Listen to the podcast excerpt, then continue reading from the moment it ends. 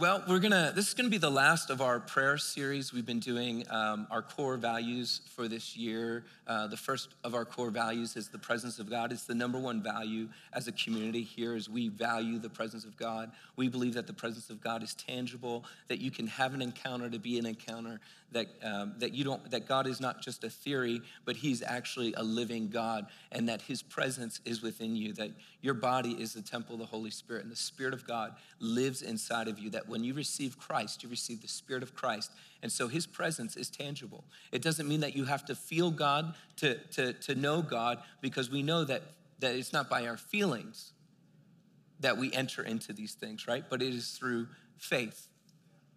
And so faith is the uh, substance of things hoped for. Faith is uh, uh, something that is uh, the most loved thing that God uh, really values. And, and so we, we access his presence by faith. Even if we don't feel it, we believe he's there. But he's so good that many times he still gives you the understanding and the tangibility of his presence. Whether it be a manifestation of his peace, whether it be a manifestation of his joy, whether it be a manifestation of, of literal electricity or tingling or Holy Ghost goosebumps. Who knows what I'm talking about? Right? Come on. But we believe his presence is tangible, and, uh, and we did a whole series on that. I encourage you, if you go on our YouTube channel and you want to catch up on some of this stuff, maybe you're newer here, um, you can check it out. Um, my messages are the best of the series, but, um, but no, I'm just kidding. You know, several people would teach during those times, so feel free to check those out, as well as our prayer series. Um, the Lord speaks in many different ways, and uh, He spoke through donkeys, He speaks through chickens, you know, just kidding. Also, we're not very formal here. Um, real families never really formal, are they? So we want to continue uh, about prayer because we believe that God hears our prayers. We believe that, that prayer changes things, and we believe in the power of prayer. We are a community that wants to have a spiritual discipline in our prayer life.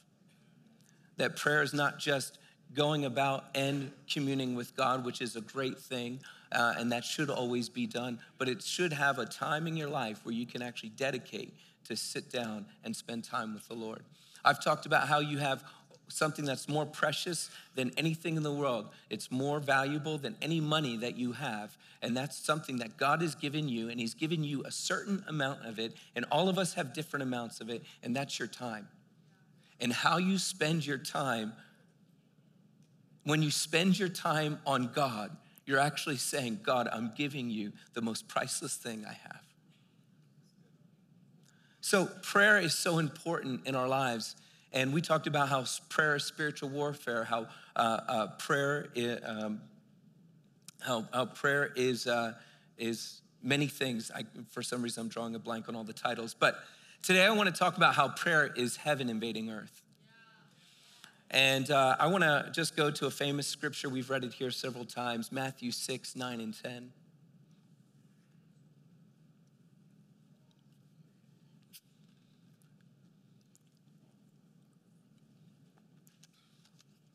first book of the New Testament. There you go. Matthew 6, 9, and 10 says, Pray then like this Our Father in heaven, hallowed be your name. Your kingdom come, your will be done on earth as it is in heaven.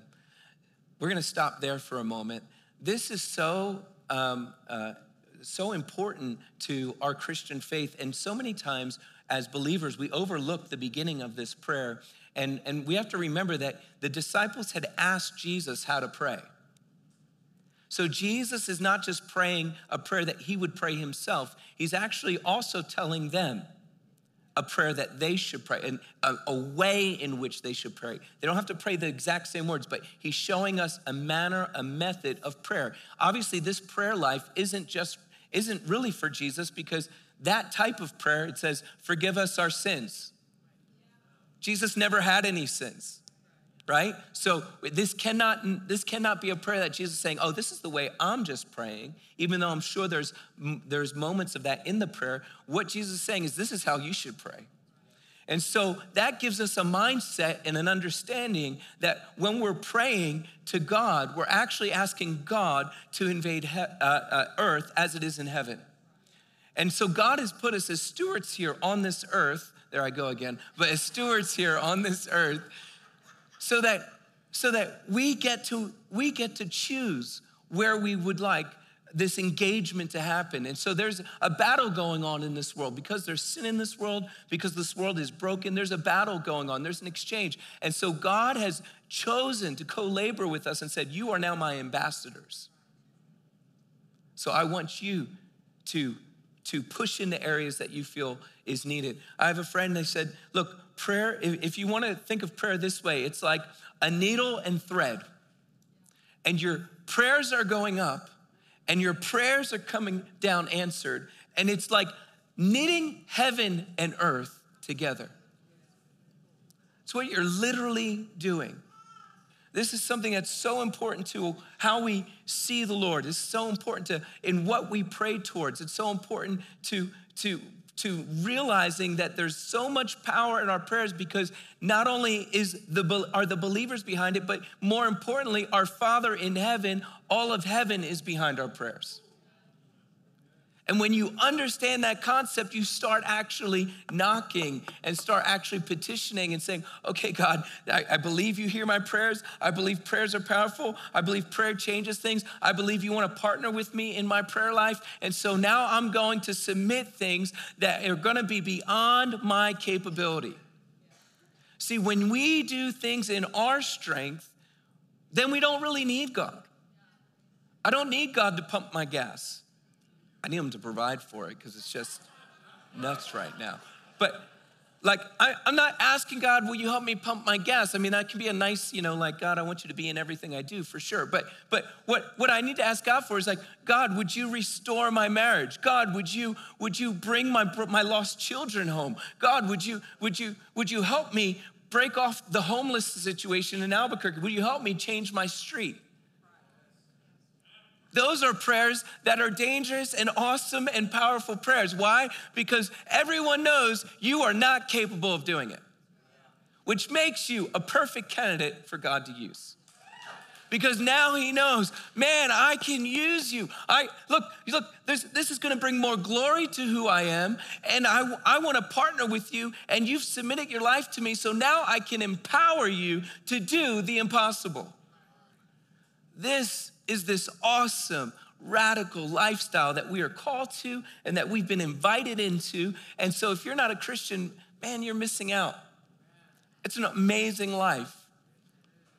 But if you're a Christian and you're not utilizing the most important thing that God's given us as a tool, of course, the Holy Spirit we have, He's the most important thing. But, but, but this tool that God's given us, it's like we're laying it aside and saying, God, uh, you stay in heaven and I'll stay on earth. And we're not gonna have this amazing exchange that you've given us. It's like laying those down. And so all of a sudden we find ourselves going one day, two days, three days, a whole week, maybe a month, maybe six months before we actually sit down and pray to God and we're like, man, why is our lives so upended? Why can't I get anything done? It's like, because you've stopped utilizing the most important thing God's given you prayer. And now a lot of us will say, well, I know it's important. I know, I, I, I really try. I really try. You know, when I was becoming a more mature adult, I would go to the dentist regularly. And um, I always kept my teeth pretty clean, you know, I thought. But then they go in under a microscope, you know. And uh, and the dentist, she said, Paul, do you floss? And uh, I didn't want to lie. I said, I try.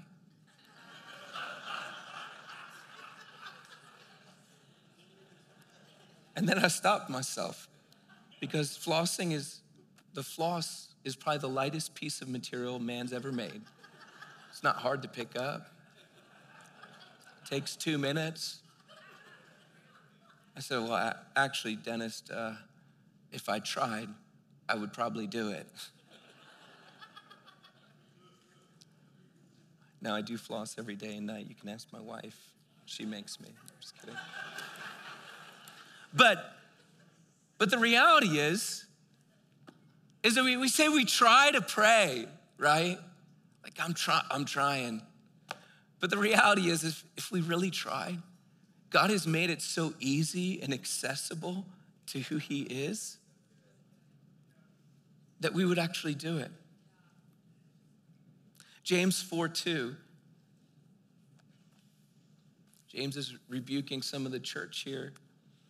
4 2 and verse 3 says, You desire and do not have, so you murder. Now, he's not meaning this in a literal sense, by the way. He's, he's not talking to the Christians who are murdering people. He's saying, You desire and do not have, so you murder. Kind of like in your hearts. It says, You covet and, contain, and cannot obtain, so you fight and quarrel. You do not have because you do not ask. And you ask and do not receive because you ask wrongly to spend it on your passions. Now, sometimes we do have a prayer life and we sit down and we try to pray to God and we don't see things coming together for us. One is because we're not asking for the right things. Our, our prayer life has always meant to be vertical. But when our prayer life is vertical, to only have a horizontal in, uh, uh, like uh, uh effect, then it's worthless. And the problem is, is that if our prayer life is consistent to trying to get us to look like our brother and sister, it's null and void. Because what happens is, is we start to compare ourselves and we think that comparing ourselves to where we are with God or in the world or in society or in our financial status or we're in our friend status or in our family status, whatever you might be doing in comparison, you're actually robbing God of actually fixing who you are and empowering who you are. Because your prayer life, even if it's vertical, it's for a horizontal effect. And that's not the, I mean, in terms of like your comparison with, with one another. They don't know who said it. Some, some believe it's Ray Cummings who, who wrote this, uh, who wrote a book. Um, but I, I really love this quote. My wife brought it to my attention when she preached before. By the way, my wife does preach, but she's, she doesn't want to. I try to get her to. She doesn't like, she doesn't like being on stage. But he says this that self comparison is a thief of joy. It's a Christian author. Self comparison is a thief of joy. He says there's three thieves of joy one is bitterness, one is complaining, and the third is self comparison. He says, if the enemy can't get you to get bitter, and if he can't get you to get whiny, then what he's gonna do is he's gonna try to make you look at other people and compare yourself to them. And it's impossible to be joyful while you're comparing yourself to others. How do you make that null and void? You don't look at other people, you look at him. You allow him to look at you. And then all of a sudden, when your heart is truly aligned with the Father, all of a sudden the things that you're asking are things that He wants to do in your life. And then these things start happening. Let's go to our next scripture. You guys okay? Matthew 16, 19. Love this. Jesus has been talking to Peter Peter, revealed by the Holy Spirit, said that Jesus is the Christ, the Messiah, Son of God. And then Jesus tells Peter, On you I will build my church, and the gates of heaven will not prevail. And then he says this in verse 19 I will give you the keys of the kingdom of heaven, and whatever you bind on earth shall be bound in heaven. I'm gonna read that again. Whatever you bind on earth shall be bound in heaven, and whatever you loose on earth shall be loosed in heaven. This is such a powerful verse because just as though, just like Peter, even though he was leading the, the early church at that time, this is, a, this is a, a, a word for all believers because it's telling us that heaven and earth partner with your prayer life. That when you're doing things on earth, heaven's behind you. So when you're binding things, heaven's binding things. When you're loosing things, heaven's loosing things. And so this, this is an amazing access. It's like having a million dollars in your account or a billion. I don't know what's a lot anymore. I'm like hearing our, our, our debt, like our nation's debt, and not, not, not for any political reason. I'm just like, I can't even fathom like trillion, let alone like 30 trillion. I don't even know if that's it anymore, but but but then it's like you have a ton of money in your account, which means you can access it. You can use it. But if you're not using your debit card, it just sits there.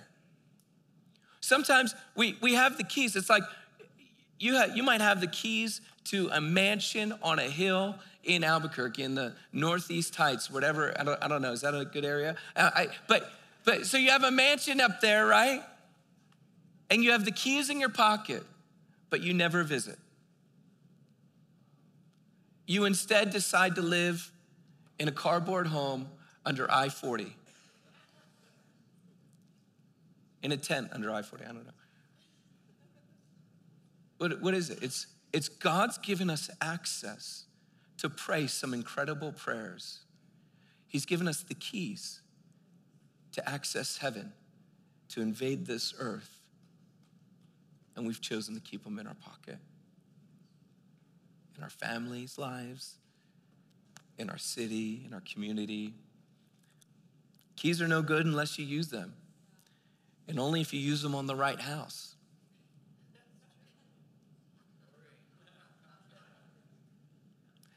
1 John 5 14 and 15. It says, And this is the confidence that we have toward him, that if we ask anything according to his will, he hears us. And if we know that he hears us in whatever we ask, we know that we have the requests that we have asked of him. This is all about relationship. This is all about a father son, father daughter relationship. And I, I, want us to get that mindset, that understanding. You know, last week, um, uh, Brian McKenna came up to me during worship and he had this word that he felt was for our church. And uh, he, he told me to share it this morning. But I really do agree with the word. He said, Look, you know, we got to remember that God is no longer calling us servants and he's no longer just calling us friends, but we're also the children of God. We are now the children of God. And maybe your father, your mother wasn't a good example of what a parent is in your life. And, and oftentimes we project what our earthly parents do onto our heavenly father because, you know, it's just a natural thing to do. But if you can suspend that for a moment and allow yourself to see God as a perfect father who really loves you, cares for you, and wants good things for you, then when you ask of him and you're engaging him, you're not engaging him as a servant or as a friend, but as a son as a daughter. Have you ever asked? No, this, this, this. Have you ever been an employee? Maybe you have, maybe you haven't, and asked your employer for a raise?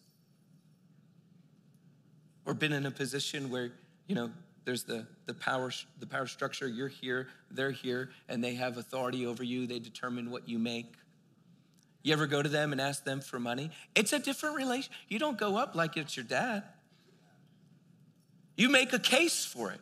You say, I'm worth this, and I do this, and I have this much stuff going on, and, and, and I'm better than that, and I'm better than him, and better than her, and so I should get paid more, right? That's how you ask for more money. You have to justify your case, and then you have to be hopeful that that person sees your value and will pay you an increase. That's what it's like coming to someone when you're a servant. And then when you come to someone Here's one. Man, I've seen things blow up this way. Have you ever been in a bad spot you had to ask your friend for money? You're good friends. Doesn't it put a different strain on the relationship once money's involved? I'm not talking about a 20 spot. I'm not talking about dinner at the Flying Star, all right? It's a different dynamic. It doesn't mean you don't love that person. It doesn't mean that you're not, you know, uh, uh, gracious towards that person. But it's like all of a sudden, it's like, okay, you need $10,000 for what? I don't know. I, no one's asked me for 10 grand because I'm a pastor, but I'm like, you need $50 for what? No, I'm just kidding. I'm like, right? Because because now it's like, whoa, there's this other there's this other angle and you need to you need to make sure that their intentions are sincere. You need to make sure that they're spending the money on the right things. You, you need to know how you're going to get this money back right? All of a sudden it puts strains on relationships and i know relationships friendships that have blown up because they borrowed money from each other. Very common. But when you have a father who owns a thousand cattle on the hills and has all resources and is good father, you don't ask like a servant and you don't ask like a friend. You ask like a son, you ask like a daughter. It's very different. You don't have to prove yourself to them if they're a good father, a good, good, good, you know, good parent. You don't have to prove yourself to them. You don't have to show your value or your worth. They might want you to actually do good things with that money. And I mean, that's, but when it comes to the Father, it's like going to someone who has all the resources in the world, who wants to partner with you. He's like, it's like your, your father is your biggest investor. And he's like, okay, son, okay, daughter, what do you want to do next? And so no longer do I hesitate to ask God for things, but I come boldly with a, with a clean heart. Not, not with intentions that's like, God, make me a good preacher so I could be famous on Instagram and TikTok, right? That's a bad heart, right? Our hearts need to be right, okay? Look, the lottery recently was like 1.12 billion dollars or something. I know none of you've played it. Thank you. It's very good. We've talked about this.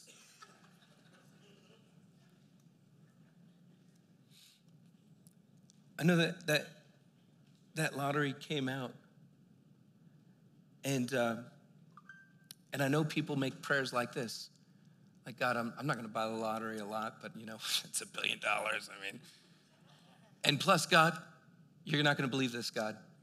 Wait for this the deal of a lifetime, God.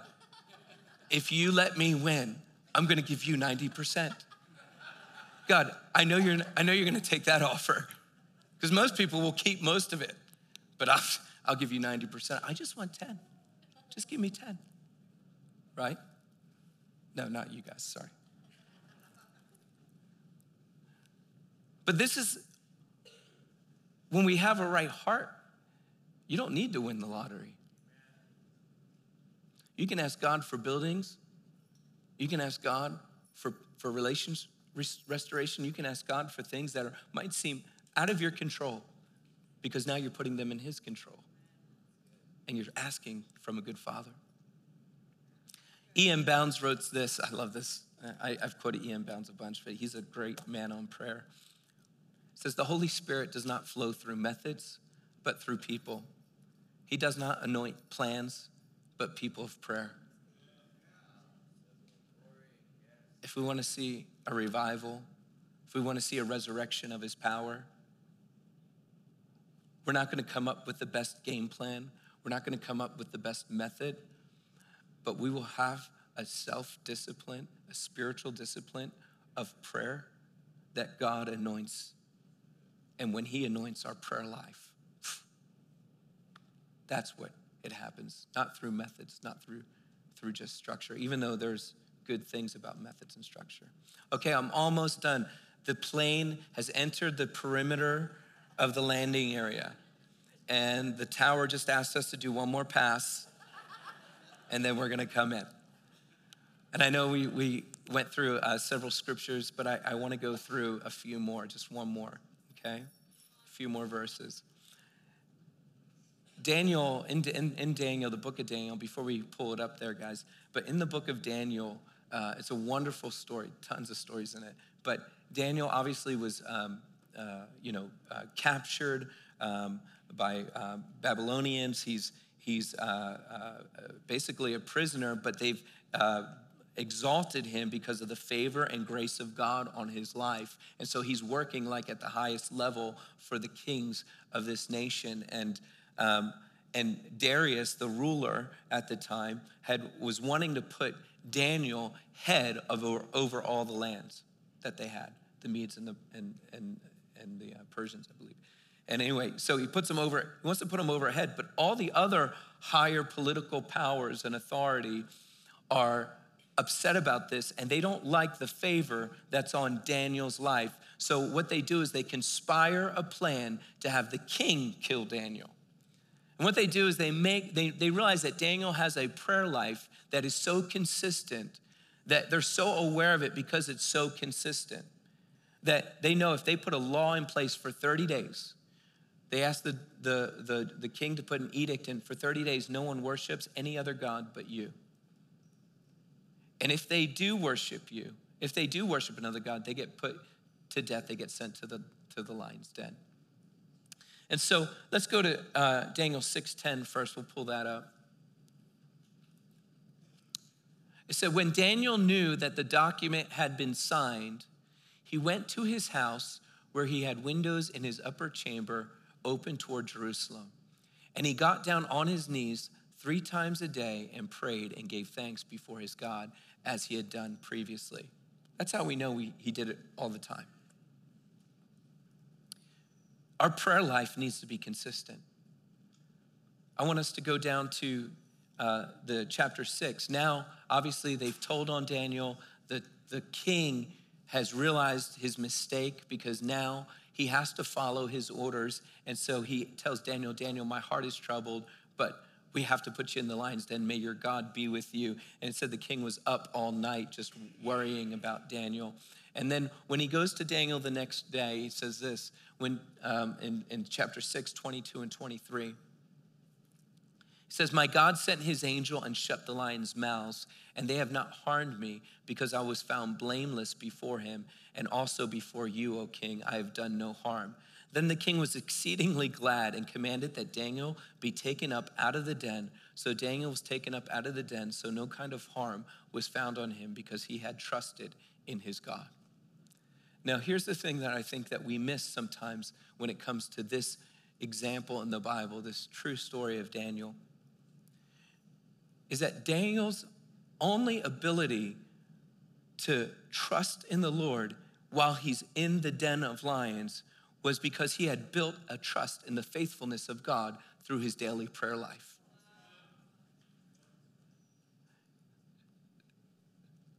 Do not wait for you to get into a circumstance that is so tragic and so needy that then you start praying. Definitely do it. God's so gracious, so merciful.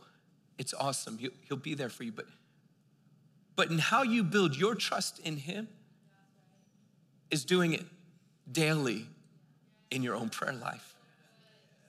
And when you do it daily in your own prayer life, when you go through something like the lion's den, this inevitable, like Daniel literally can't do anything in his own strength. The king, who's like ruler of the biggest empire at the time, literally can't do anything in his own strength. He needs God. And he trusts God. And the way he does that was the history he had built with God.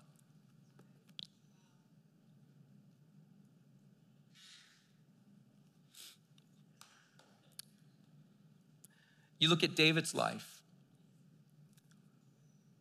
People look at David and Goliath and think of this amazing story of how this small man defeated the greatest giant of the time and, and, and all this stuff. But but when you look at David's personal life, he killed a bear and he killed a lion in private before he ever killed Goliath in public.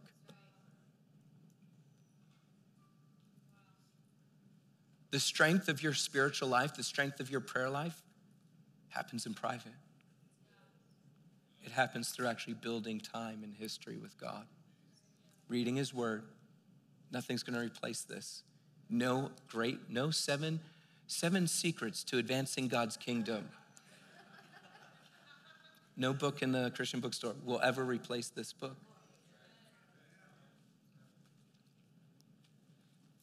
So read it, understand it, learn, like read commentaries on it, f- figure out what it means, listen to, to, to messages and uh, theologians uh, teach about it, get, get better understanding because then God uses it to give you greater revelation. But in addition to reading this word, nothing replaces your relationship with Him.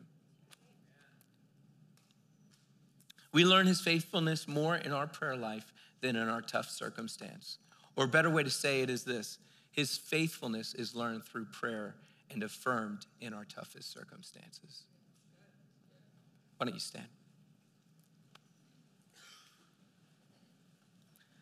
This is the last message we'll be preaching on prayer. We want to start a transformation series next. Next week, I have a special guest speaker and a guest worship uh, team that's going to assist us, and I don't want you to miss it. It's, it's going to be awesome. They're really amazing, amazing people of God. But this is our last prayer series, and I've just, my heart, my desire is that all of you are finally convinced that you're to do this right, that you're actually to build your prayer life.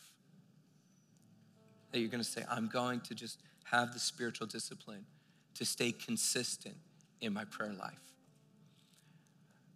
Because I know God is building us up for a time of great outpouring and a time of great revival and a time of great moving of His Spirit in this city. But if our prayer lives aren't right, it'll be like a rope of sand. It just falls through our hands.